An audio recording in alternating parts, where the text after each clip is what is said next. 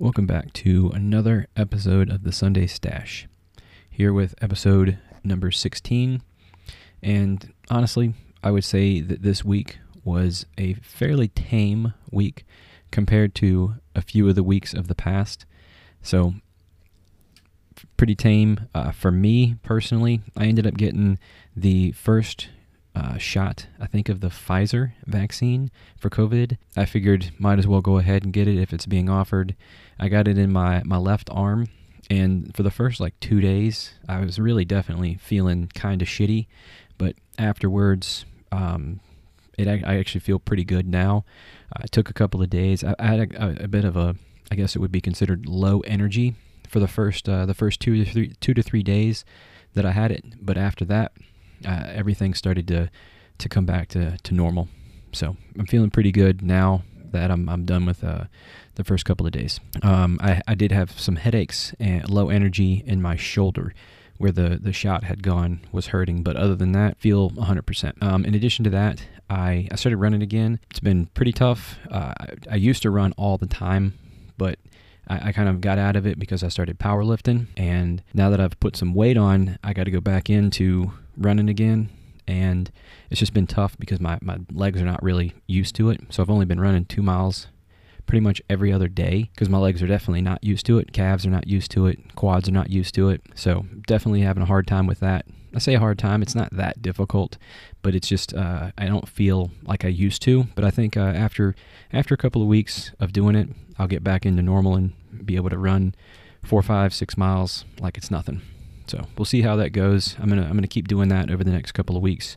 I'm still gonna go to the gym and do some powerlifting, but for the most part, I am going to cut back on the lifting and start running significantly more often. All right, jumping into the topics of the week. I want to talk about Twitter and how much of a absolute shit show Twitter is, and then I'll go into my issue my personal issues with uh, politics today. I would uh, not be able to forgive myself if I didn't go into talking about Trump and Trump's impeachment number two.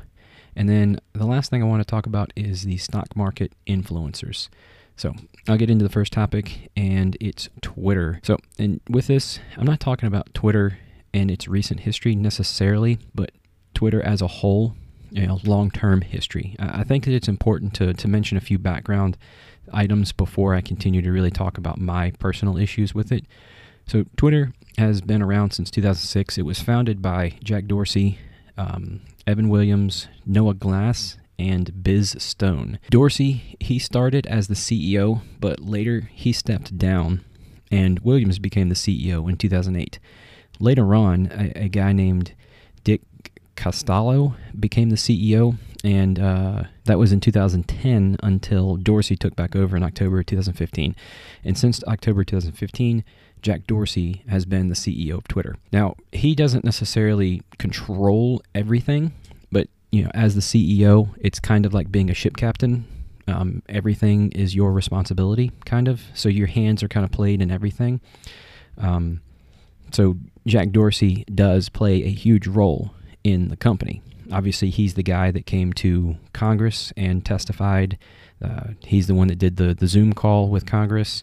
You know, the long beard kind of looked like a homeless man. Um, so, anyway, Twitter started off fairly quickly with everything that they did. They actually got a hundred million followers. So in the in the span of about six years, they got they totaled out to not totaled out, but they ended up developing a hundred million followers by 2012. Then, if you move on here in 2020, you're looking at 340 million users. So I think that that's actually pretty good, um, decent growth. Now, when you look at world population wise, Twitter is only used by about 4% of the world population. And that's not necessarily all that good, but they, that means they do have a lot of room to grow. Now, let's compare that to the 2.3 billion users that Facebook has. I think there's what 7.8 billion people in the United, States, uh, not in the United States, in the world. So, two, you know, Facebook has significantly more users than Twitter does. Now, that's 2.3 billion users. That doesn't necessarily mean that they are daily active users or that they are actually active. And the 340 million users for Twitter is not necessarily active users. That just might be the people that have accounts. So, um, I think it's important. It merits mentioning that Parler the app that was uh, shut down or the, the the platform that was shut down, they only have 15 million users. So something to, to really think about. Uh, you know, my reasoning behind mentioning the users is the idea that people are pushing that uh, Parler had such a huge influence on the events that happened in the Capitol. Their user base is pretty small, so I don't, I don't know if that really plays that much of a role. So, anyway, something to think about at least. In the US, Twitter has about 68 million monthly active users. I'd say, you know, 68 million users is, is a decent amount, especially for them to be active. But that actually to- comes out to only about 20% of Americans. You know, and those those numbers are very heavily weighted towards the younger crowds. So older older people tend to use Facebook, and the younger crowds, um, usually people you know below, roughly below 30, are, are the ones that 30, 35 and below are the ones that are using Twitter. That's the vast majority of people. So what is Twitter? I, I, most people have probably heard of it. They kind of know what it is. They kind of know what it is. What it is that Twitter does. So anyway, Twitter is this idea. It's just a, a public forum where, where people can come and they can share their opinions as long as the the topic or the the post is under 280 characters. And if you cl- include a video with your video with your stuff, then it has to be under 140 characters. Supposedly, it used to be 140, and then they expanded it to 280 characters. And uh, you know, I guess it used to be also that what eight? It was like eight to nine percent of people reached the the limit for tweets. But now today, I guess ever since they expanded it, only one percent of people have reached their uh, the limit. So you can also use this thing called a it's called a pound sign. That's actually what it's called. It's called a pound sign, not a hashtag. But now today it's called a hashtag. Um, and this essentially allows you to to group things together. You know, it, I guess it's done by cross cross referencing everything. So anyway, when you do that, when you when you use the pound sign, obviously, or the the hashtag, you can post things that then are grouped together with everything that is in that hashtag. So that's something to also know and pay attention to. Um, you can follow people; uh, they can follow you, and anytime you post something, they'll get it.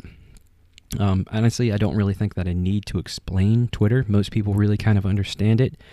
It works pretty much the same way as every other social media website out there or social media app. Um, I would say one of the big differences, at least from what I've been able to think of and notice, is the fact that Twitter is so you can post anything on Twitter. You can put your profile as private or you can put it as public. And but if you anything that you post, if your profile is not private, anything you post, anyone can see. Um, if you use hashtags, then what it does is it categorizes all that stuff together inside of of of a, of a group.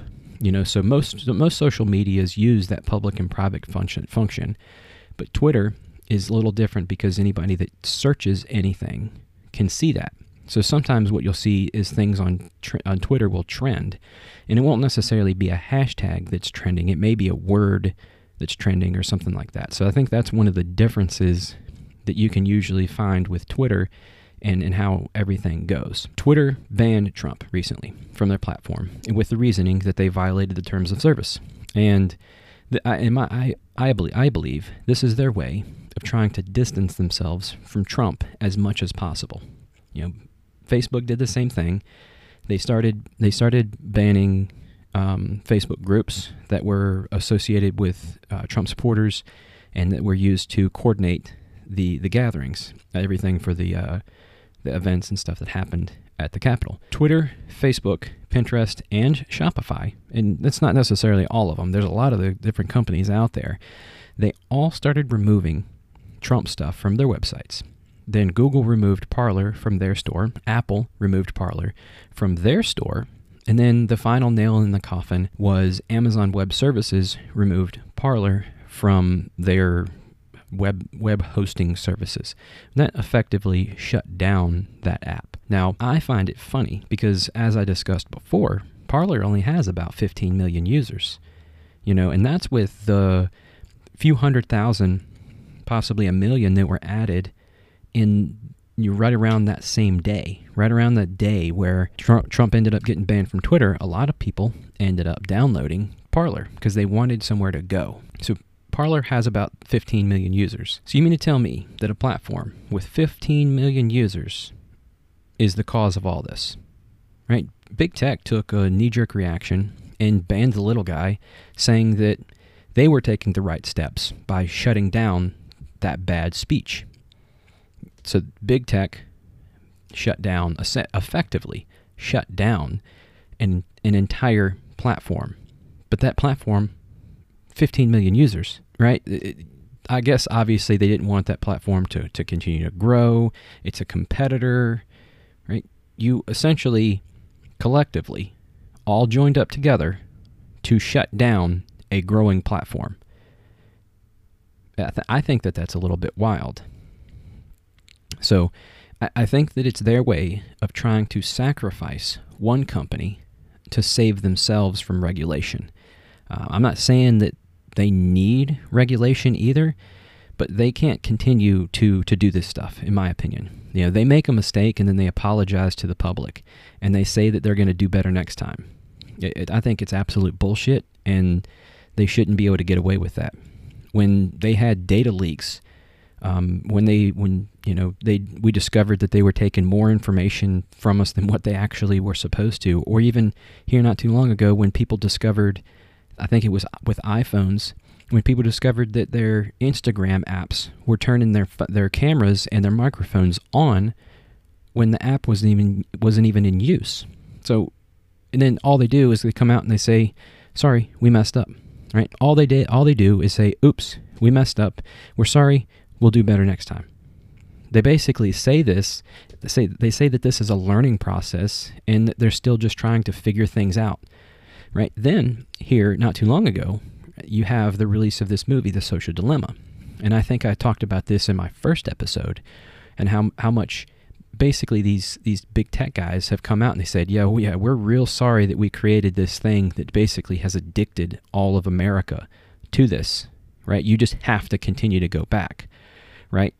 Those little things, the like buttons, right? The shares, the heart on Instagram, the thumbs up on Facebook, right? You just drag. All you got to do, you just got to drag down to refresh. We're, we're we're sorry that we made you guys addicted to this, and and we're and and we're you know we're gonna do better.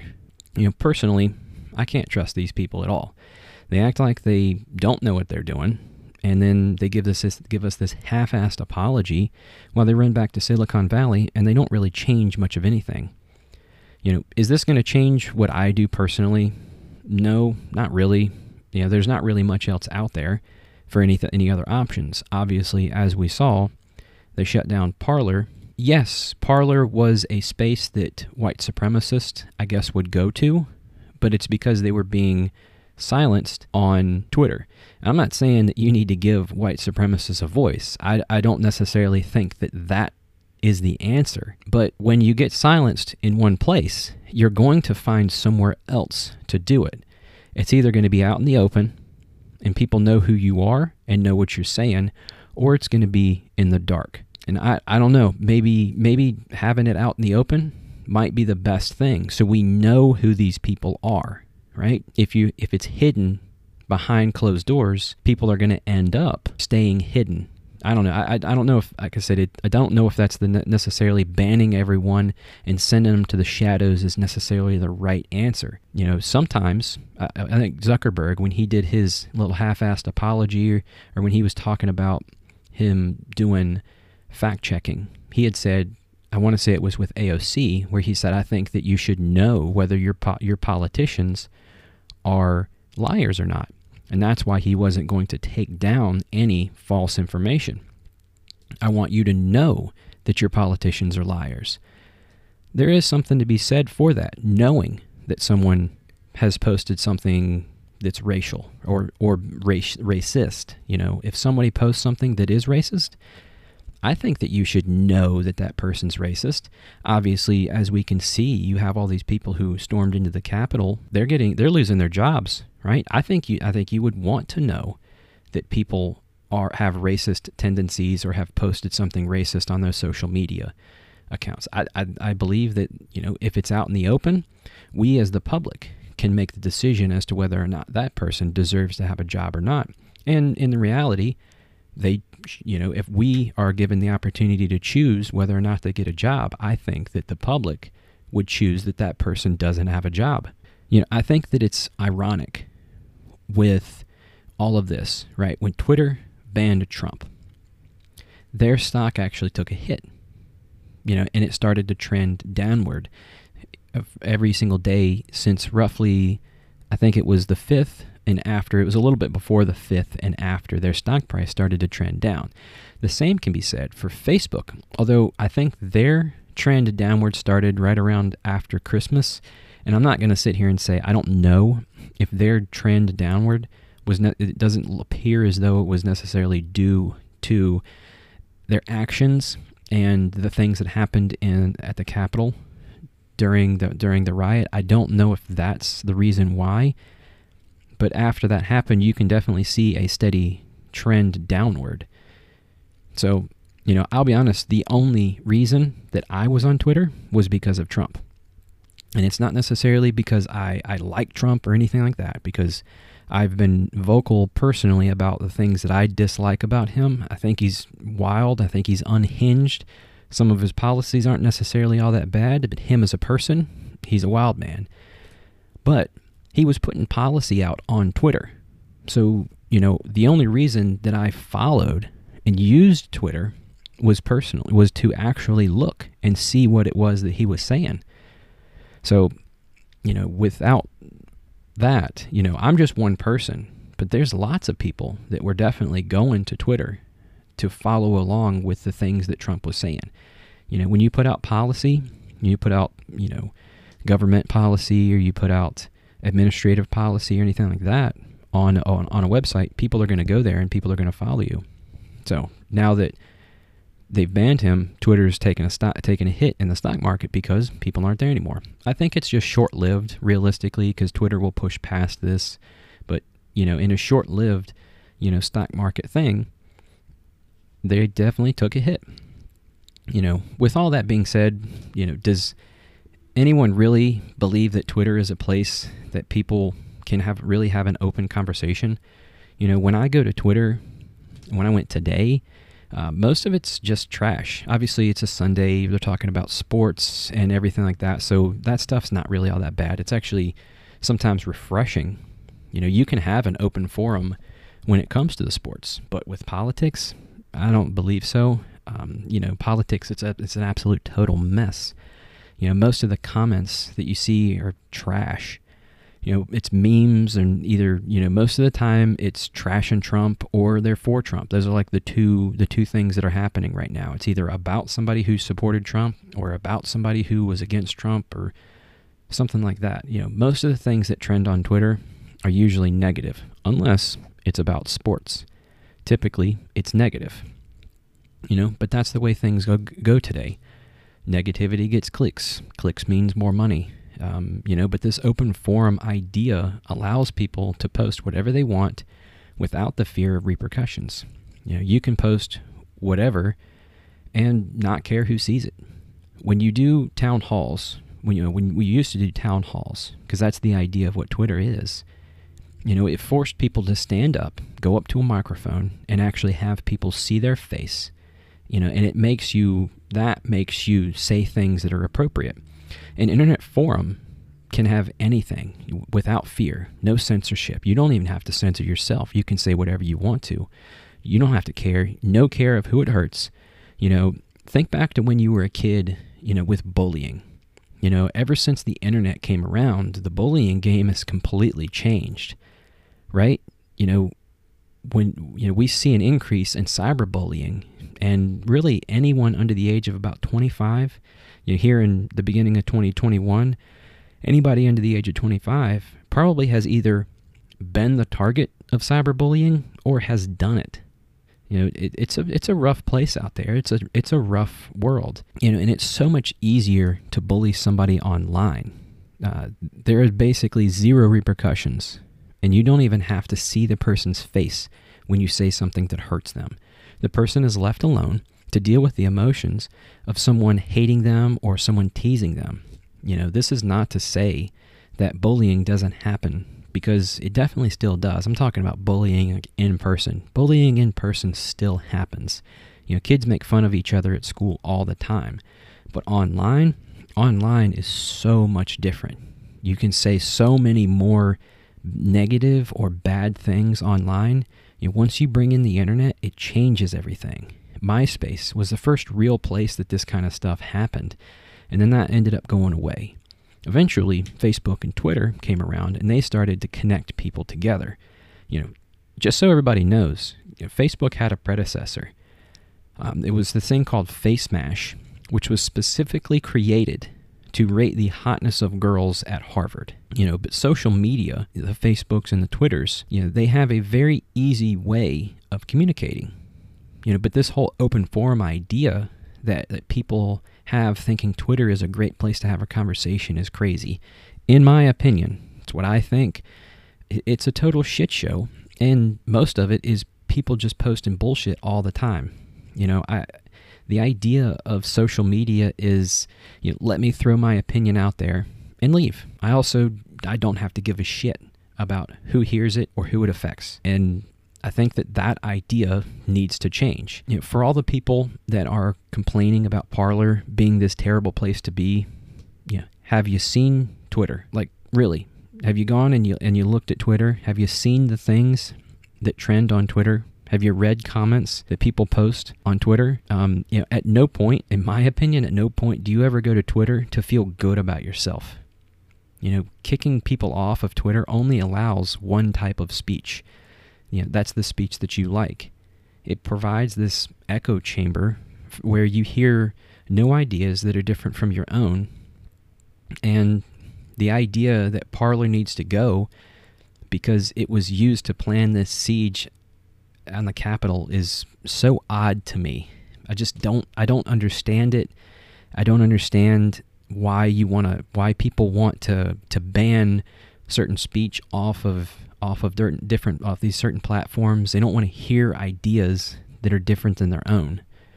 So yesterday I was listening to this podcast from the Daily. I think it was either it was like Wednesdays or Thursdays or Fridays podcast.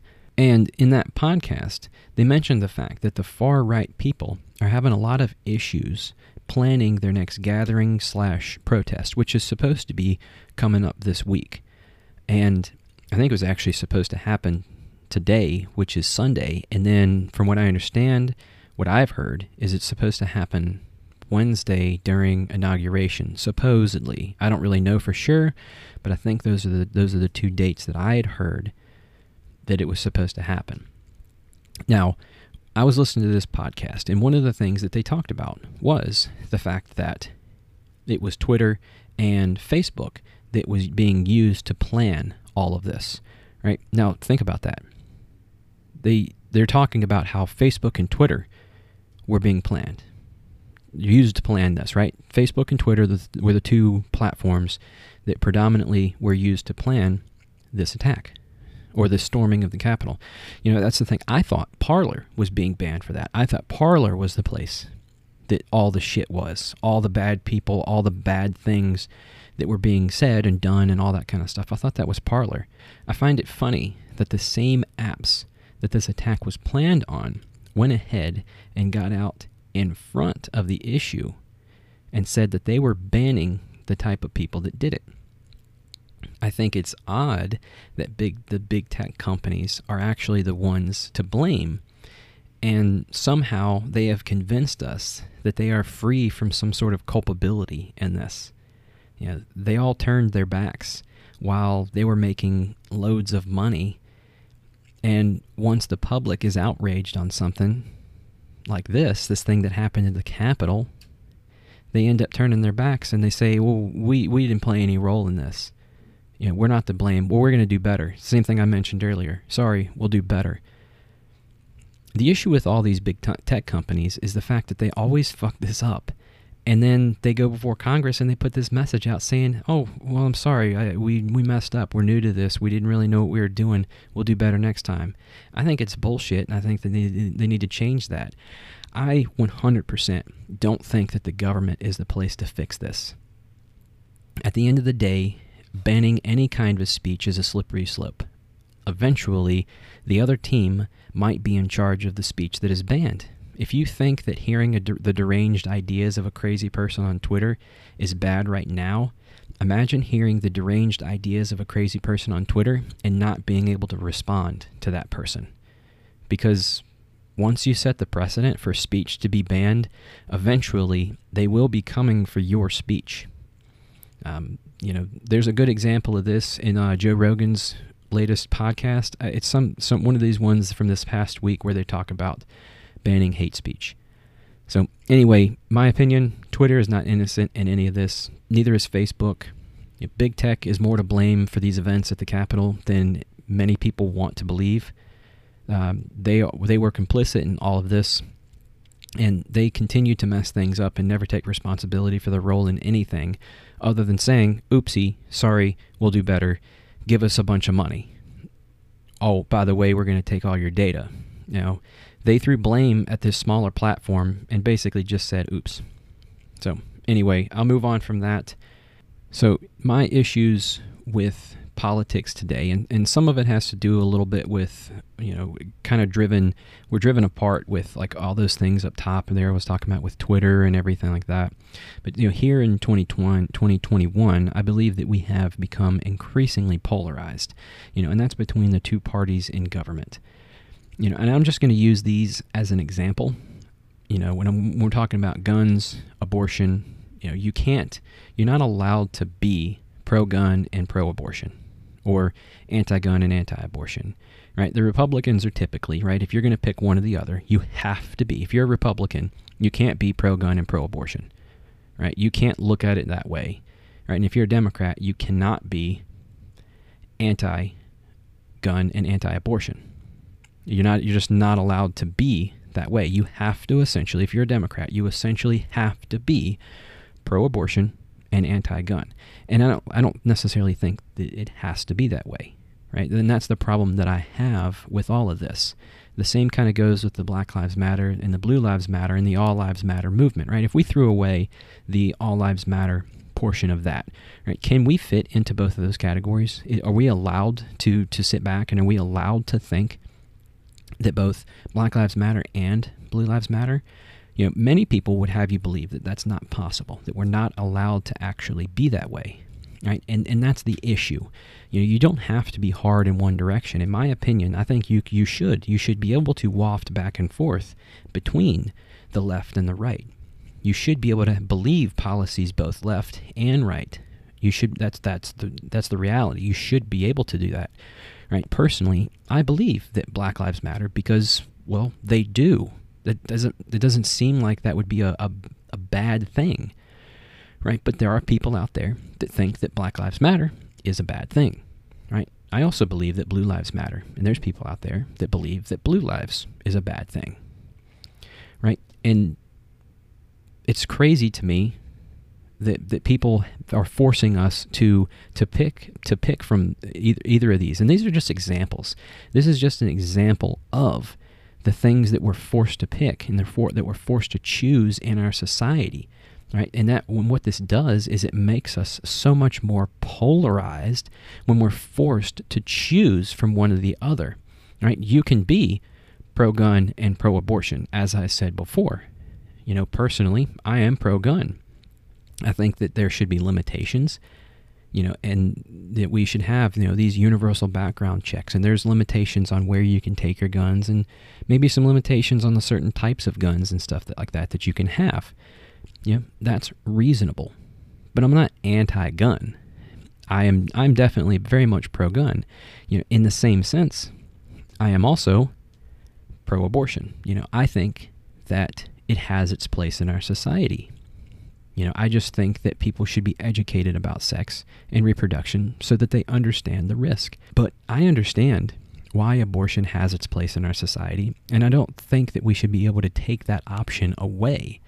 You know, I can rationalize my argument to anyone, the most pro-life person or the most pro-choice person. You know, the the crazy thing to me is we are willing to take our clothes off and, you know, swap bodily fluids with people, when it comes to talking about sex or anything surrounding sex, no, we can't really talk about that. you know, family planning should be part of a couple's conversation, but that's typically not something that people talk about. They have sex without thinking about the long term impacts because that's awkward. And realistically, if we talk about it before we had sex, most likely we wouldn't end up doing it. And I think that's probably the reason why we don't. But, you know, at the end of the day, I think that it's a good option for people to have. I just think that we should talk about it. Same with guns. Guns is a good thing to have. We just have to have a reasonable conversation about guns. My whole point behind all of this is to show how stupid I think it is that politicians and the news makes us feel as though we have to pick one side or the other. I would venture to say that the vast majority of Americans would find themselves towards the center of the political spectrum. But that's not the way the media portrays everything. You know, it makes Americans feel as though everyone is either hard left or hard right by throwing around terms like radical left and alt right. When you look at what's happening with the voting in Congress and the Senate, we have increasingly started to vote party lines. When they do that, it feels like, I feel like, it makes the rest of Americans think we have to pick one or the other. And if we pick one or the other, then we have to believe everything that that one or the other side follows. Now, that ends up leading me into my third topic, which is impeachment 2.0. So, this week was mainly highlighted by the fact that Trump was impeached for the second time. Now, I know that this is the second time that this happened for him, and it's the first time in history that a president has been impeached twice. And I would like to think that this is the only time that that's going to happen. But this has set up the precedent for the opposing party to go after the president relentlessly. And I'm not sitting here saying that Trump didn't deserve an investigation into his actions because, uh, you know, he did definitely. He did some crazy stuff sometimes. So I'm not saying that he doesn't deserve an investigation, but I think it went a little bit too far. You know, if you're going to do this to one president, you should do it to all. All the presidents should be treated the same. You know, if they're doing something shady, then people should look into it. To me, you know, this second impeachment, honestly, it means nothing. It's almost just a symbolic thing. You know, from the beginning of the presidency, we, we kind of knew what was going to end up happening. You know, and I'm not t- necessarily talking about you know the, the impeachment trial here. I'm talking about the whole presidency. Um, you know, this man had a target in his back from day one. You know, really from the day that he said that he was going to run. You know, smear campaigns out the ass. Uh, you know, that's something to be, to be expected. Um, smear campaigns are going to happen. People are going to come out and they're going to say things about you that aren't necessarily true, or they are true and they're just trying to discredit you. You know, but eventually, most of the time, that stuff kind of wears off and, and people move on from it.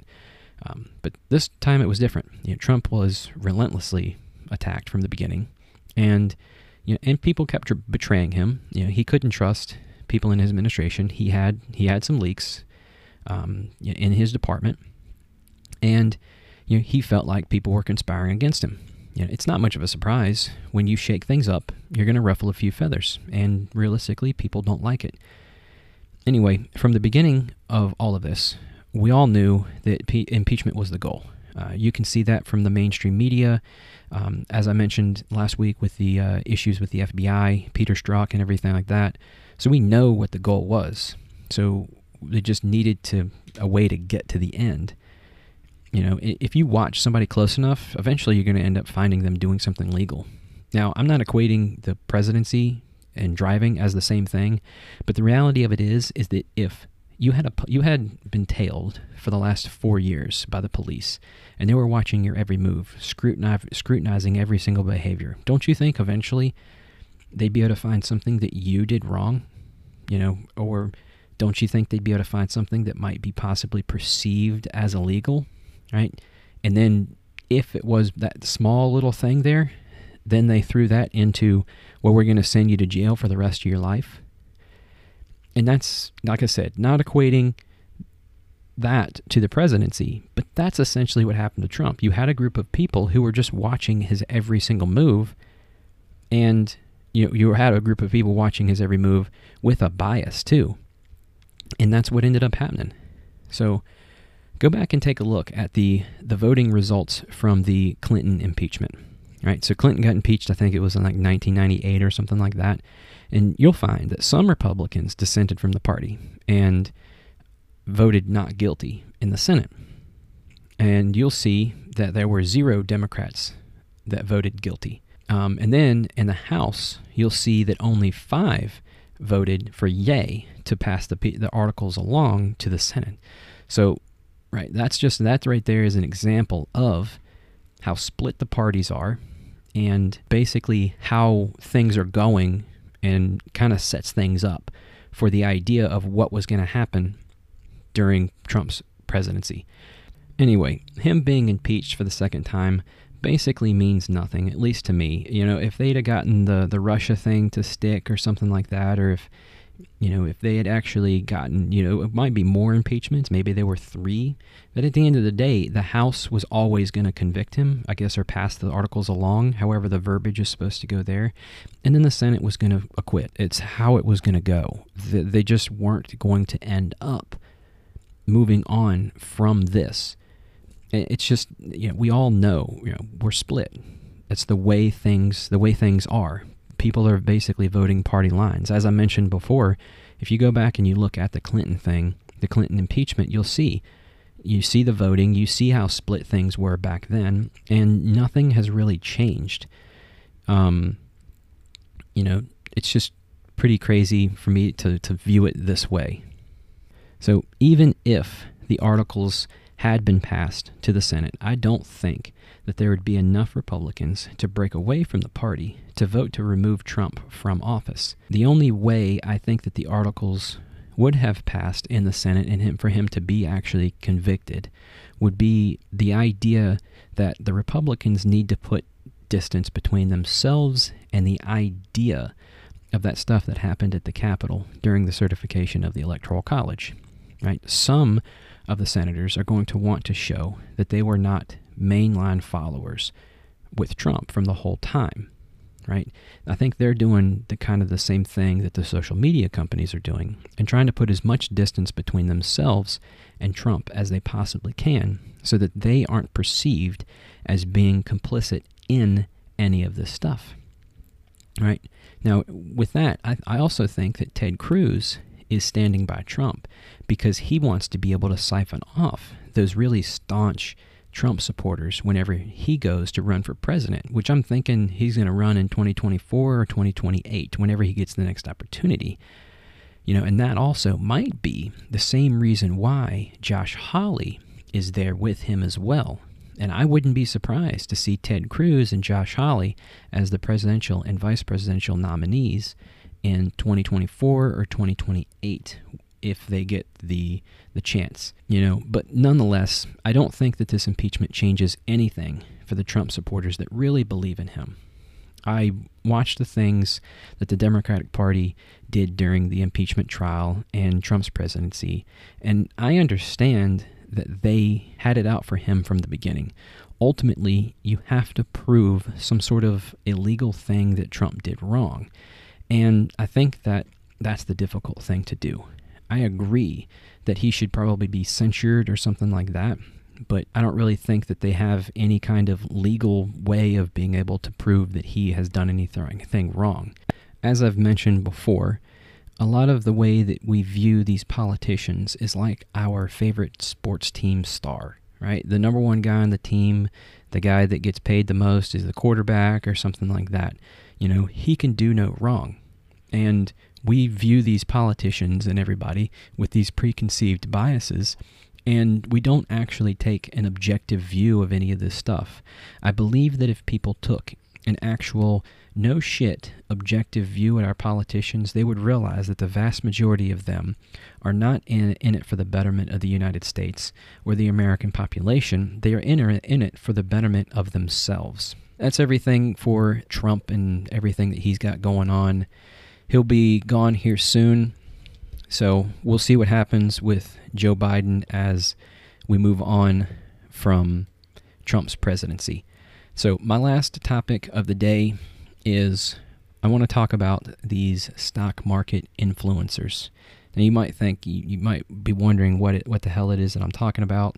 And I don't know if stock market influencer is necessarily the right topic or the right way of describing some of these people. Um, but it's definitely something that is out there, and I think that they're I think that they're out there. So anyway, something this is something that I have noticed over the last two years, eh, one to two years in trading in the stock market, and I've really started to notice it recently, mainly in the last year since Robinhood has become so big. And I'm not going to use the term uh, unsophisticated to describe the Robinhood traders that many do online. Robinhood traders are typically the people, the type of people that end up falling victim to these stock market influencers. And I'll give a few examples of these here in here in a minute. So I believe that people that operate these YouTube channels and TV shows, they have an obligation to put out quality information and understand their influence. They operate these YouTube channels with the idea of giving people advice while saying at the end, do your own research, knowing full well that the Robinhood traders typically don't know what they're doing and they don't know how to do their own research. You know, they got into the market because they saw that people were making a lot of money doing it, but they don't understand what it is that they're doing when they buy certain stocks. I think that what Robinhood did by offering commission free trades was a good thing because it reduces the amount of money that the average person has to pay to invest in the stock market. It also forced other companies like E Trade and Fidelity, and I think Charles Schwab is still around, to reduce their pricing. You know, the issue with all of this, you know, it allows people that don't know what they're doing to get into the market. And when you allow people that don't know what they're doing to get into the market, inevitably what will happen is they'll get taken advantage of. And this is the rich get richer and the poor get poorer. So, you know, last year, this is a, a, couple of examples here. Last year, at the beginning of the beginning or the middle of the year, I don't remember exactly when it was, but I remember seeing a, I got a, a, a Yahoo News alert or a Yahoo Finance alert on my phone, and it was a it was a video of Jim Cramer and Dave Portnoy of Barstool Sports. So Jim Cramer operates a show called Mad Money and Dave Portnoy, I think this year has recently gotten into day trading, and he is the CEO or the founder of Barstool Sports. So Jim Cramer was given advice on a stock called Nordic American Tankers. And at the time, Nordic American Tankers was sitting at about 318 $3 and $3.18 a share. And while watching, you could see the price move. And what basically what was happening was Jim Cramer was telling him that he should buy it. He thought that it was a good thing. He kind of gave him some background information. He said, "Yeah, go ahead and throw some money into it." And basically as that was happening, the price was moving, right? It ended up, while I watched, I ended up eventually backing out and going away. But while I was watching, the price had gone all the way up to $300, $3.40 a share, roughly right in that area. And that was a span from about 10 to 15 minutes. Now, I didn't follow what had happened afterwards. But in about 10 to 15 minutes, a conversation between Jim Cramer and Dave Portnoy, thrown on the internet, ended up moving the stock price 20 cents. That's not a lot, but when you're trading with millions of dollars or even hundreds hundreds of thousands of dollars, you, know, you can profit off of that type of conversation when 20 cents a share is what is what it moves.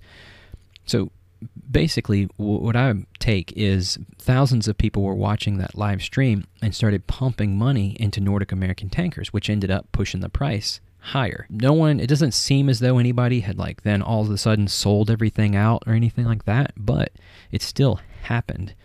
Yeah, I don't. I also don't think that Jim Cramer or Dave Portnoy were doing anything wrong there.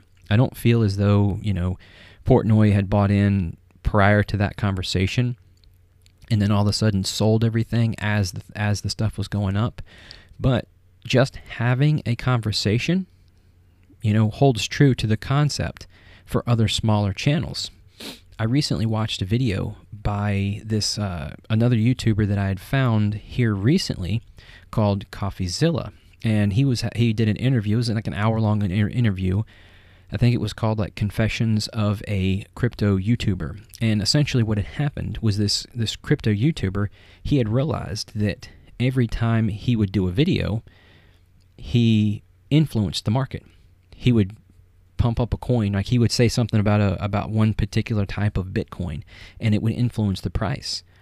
Eventually, he got to the point where he was like, I think that this is unethical and I shouldn't be doing this anymore. And I, I, feel bad because he's getting emails from people talking about how he, he recommended something and then they lost all their money and everything like that. So that was definitely a weird a weird situation. It's a good conversation to go listen to, and it just kind of opens your eyes up to, to look and see what's actually happening in the stock market. So you realistically can try to not be a victim of this of these stock market influencers yourself. So another example, uh, Carole Baskin. Anybody who doesn't know who that is, that's uh, the the basically the the target uh, of Joe Exotic from uh, Tiger King. So she operates this like big cat. Re- I think it's Big Cat Rescue down in uh, North Carolina or Georgia or Florida or something like that, one of those southern states. So anyway, she did a cameo video about Zomedica, which is a medical company or something. I don't really know what it, what the hell it is they do. But after she did this cameo, she the stock for Zomedica increased about 270%. So she said something about how, you know, it, they use that that company does a lot to help their their cats there at the at the Big Cat Rescue. And you know, if, if you if you look at this stock, right, if you look at the volume and everything like that, the number of shares that traded hands and everything the days leading prior, you can see that there is actually like three or four days prior to the release of this video on YouTube, you see a huge spike. And I'm talking like hundreds of thousands or millions, millions of shares trade hands and a few days prior to this huge spike. Then on I think it was the 8th of January, the, the video where she talks about Zomedica goes on Cameo or on Cameo and it gets, gets, gets released on YouTube. So then after that, right, the next couple of days, they actually had spiked up to a billion, 1 billion shares in volume, which is significantly higher than what they usually trade. Once that happened, it spiked up real high, and then eventually it, it ended up returning back to reality. And now, what I would say is this is kind of a modern day pump and dump. Um, now, I personally, I don't know if there's any kind of thing that went on here that would be considered illegal, but I definitely think that this would be unethical. You know, I, I definitely also think that someone probably made millions doing this, or at least hundreds of thousands of dollars doing this especially since that stock was sitting at about 50 cents a share before the cameo was done, and then it spiked to a dollar and 30 cents a share after that. So now I'm not blaming Carole Baskin for any of this. I, I think that whoever it was that paid her to do this cameo is likely the person who benefited from this. Now, like I said, I personally don't know if that's illegal. It doesn't sound like it would be because you're just benefiting off of something that someone else said.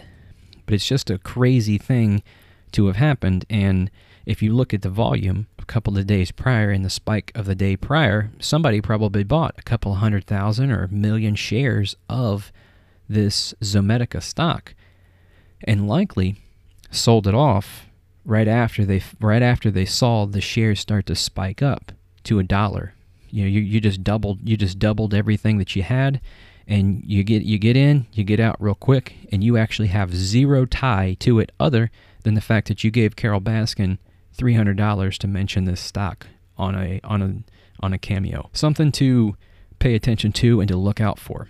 Now this last example is an example of someone or of people who are doing things and trading when they don't know what they're doing. So anyone who has been around saw Elon Musk tweet use Signal. And that was it. That's all he did. He just tweeted use Signal. He wasn't talking about a particular company or anything. He's just talking about this app, use Signal. Right? And Twitter, you know, and this is with the issues with Twitter and Parler, right? So then, um, after he tweeted that, the stock for a company called Signal Advance increased. Right? It went from around $6 a share to $37 a share. And that tells you that shows you the influence that one person like Elon Musk has. Right? And that was that was fairly quickly. I think it was like a day or 2 days or something like that that it ended up happening. And you might think, well, that's really no big deal because you know Signal is about to get a bunch of users and it makes sense that people would want to buy into a company like that because they're about to get a bunch of users and they want to be able to profit off of the increased number of users. The issue is the fact that Signal Advance has absolutely nothing to do with the signal that Elon Musk is talking about. This is a perfect example of people not having a clue of what they're doing in the stock market, right? And that's why they that's why the Robinhood users get this get this negative stigma thrown their way of saying that they're unsophisticated stock market traders because you have Elon Musk mention something, then people just blindly go and look to see if it has a stock associated with it. They didn't even look to see what the company did. People started throwing money into it. Just so you know, that stock is now probably trading at seven dollars a share. So it was at six. It shot up to thirty-seven, and then it stayed up to thirty-seven for like three or four days, I think, or something like that. And then it came back to reality because everybody realized the company has nothing to do with Signal, with the actual app. The two the two are completely different. You know, but I guess you can throw it up to, you know, you play stupid games, you win stupid prizes. So tons of people probably lost money doing that, but they're all stupid for doing it. I just I don't understand how how that ends up happening. You know, this is why you have to do your research and look into the things that you're buying instead of just trying to, you know, ride the FOMO. Uh, it's FOMO is fear of missing out. If you don't know what that is, so it's just it's dumb. I, I, just maybe the maybe that company was a good maybe it was a good time to buy. Maybe six dollars is a good a good time to buy. Maybe thirty seven dollars is a fair value for that company. Um, maybe you know, but there's going to be people that end up losing tons and tons of money having tried to bank on I don't want to say meme stocks, but essentially it's a meme stock. So it's kind of ridiculous. People need to do their research. They need to actually look into the things that they're buying instead of buying because they're going to miss out on something. In closing, um, you know, with Martin Luther King Jr. Day coming up tomorrow, I, I, think that it is important for everyone to remember, you know, his life and take a look at what he did for civil rights in the United States, especially with everything that has happened over the past year here in the United States it's something to definitely remember. Uh, as we move forward in society, we can we can actually work together and make this a better place for everyone to live, regardless of the bullshit that these politicians end up saying. You know, I probably mentioned this before, but I think it's a you know a good thing. Take the opportunity tomorrow to listen to the "I Have a Dream" speech. You know, it's definitely worth listening to, and it's not really going to take up all that much time of your day. So wake up in the morning, you know, or anytime really, take a take a listen to it, and uh, you know, remember what was going on when he put those words together. So anyway, that's all I got. Be sure to like, share, comment, and subscribe.